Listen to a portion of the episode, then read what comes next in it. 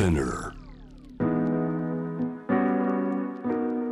グローバがお送りしております。J-Wave シャムダープラネット、え今日はですねつい先日久しぶりにふるさとドイツへ帰ったばかり。今も、えーそのドイツのご実家のお部屋から今夜ご登場していただきます、えーあちらで実際に肌で感じている今の状態今のヨーロッパお話伺いましょう。ドイツのテレビ局プロデューサー翻訳などなど幅広くご活躍。マライ・メントラインさんです。マライさん今日はふるさとドイツご実家に帰っております。よろしくお願いします。お願いします。えーマライさん早速伺いたいんですけれども久しぶりのご実家。もうどれぐらいぶりですかドイツに帰るのは？2年半ぶりですね。もう自分の中では結構それは長い方で、だいたい毎年帰ってたので、本当にちょっと長いですね、今回は。いかがですか？今実家に帰ってお気持ちは？いや、最高ですね。あの、ものすごく天気が悪いし、あの、別になんかドイツの美味しいもの食べてるわけでもないし、なんか、もう水も、あの、香水で今もう天然パーマが爆発してるんですけど、でも最高なんですよね。もう最高。ねえもう気持ちがす。本当に声からも伝わってきますしリスナーの方はぜひお写真も見てみてくださいねとってもこうカラフルな、えーファッションでですね もうなんか気持ちが表れてますどうですか、はいあのいろいろ街も出てみたりとかまあ歩いてみたり、えーいろいろ目に入ってくるもの聞こえてくるもの日本にいる時は気づかなかったものどんなものありますか？うんドイツでは今ちょうど全てのコロナ規制が終わったんですよね。うんだからまあ基本的にまあ州が違うことを決めてなければもうあのマスクしなくてもいいですしあの何でもできちゃうんですけど人集まってもいいですし。うん。ただまあ例えば空港とか本当は、まあ、ハンブルク空港マスク義務なのになんか意外としなかったりとかあなんかそこら辺結構ゆるゆるなんだね。で誰も指摘しないんだなとかなんかそういうなんかもう、まあ、コロナはそろそろ終わりだよねみたいなこう不思議な空気感が流れてるんですけどでも別に終わってるわけでもないですし、うんオミクロン株も全然流行ってますし結構周りでも感染してる人もいるんですけどでもちょうどその、まあ、切り替えそのうん日常に戻るっていうかなんかそういうような絶妙なタイミングなんですよねこっちは。試行錯誤っていう感じですね。あと、あの、まあ、そのコロナよりも今本当に話題なのがやっぱウクライナ情勢ですよね。えはい。キールは海の町で普段からあっちこっちにこう旗がこう抱えてあるんですけど、うん。もうウクライナの旗ばかりですね。あどこ見てても。全然ドイツの旗とか船の旗とかではなくてウクライナの旗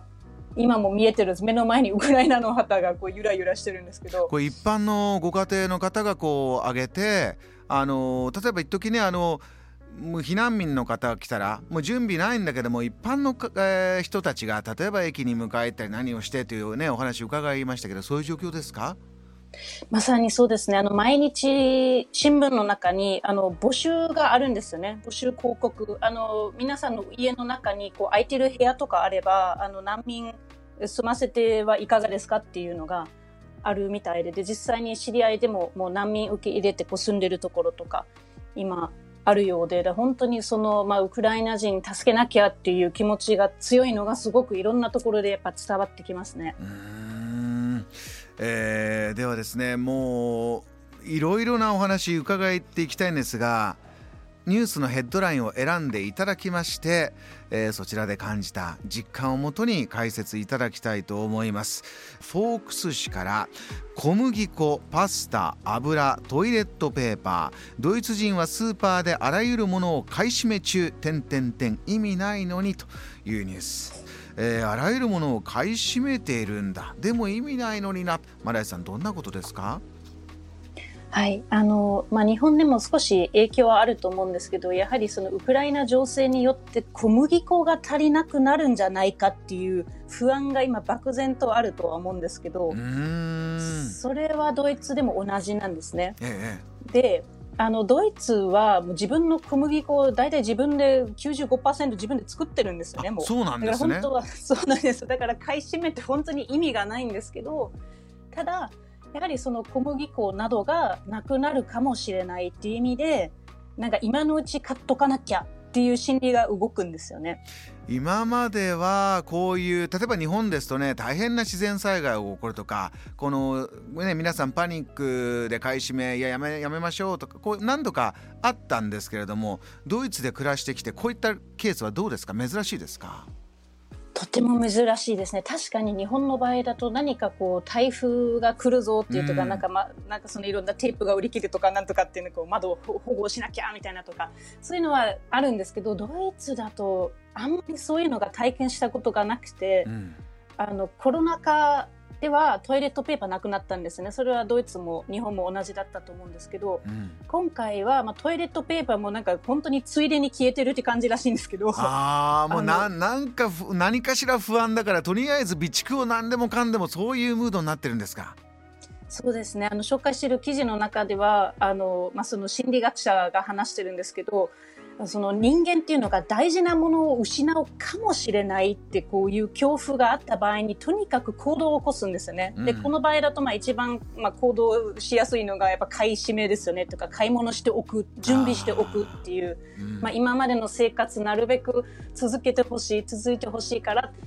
小麦粉、えー、あとトイレットペーパー買うんですけど、あと油なんですよね。しかもその中では、そう、油なんです。あの、ひまわり油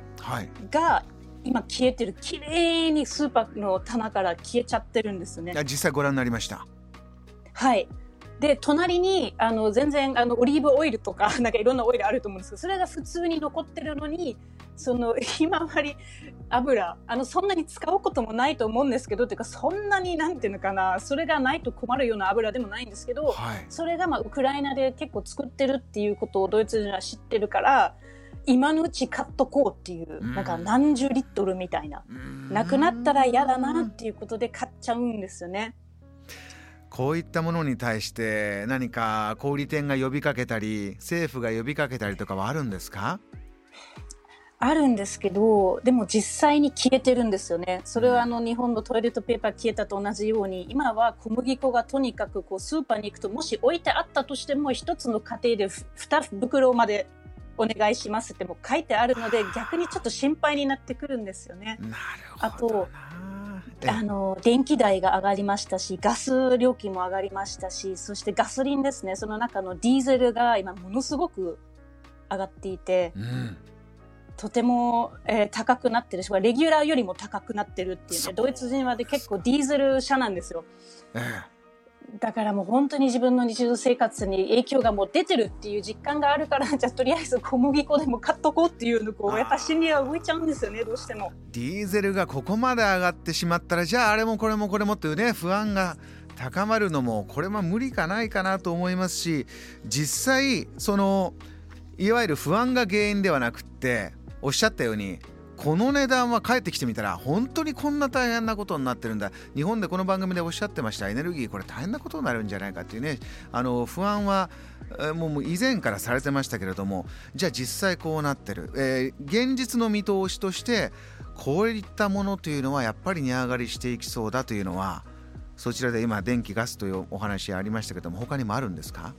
他にもあるんです。すでに値段が上がってるのが、まあ、パンとサンドイッチで、まあ、それが小麦粉が影響してるんですけど、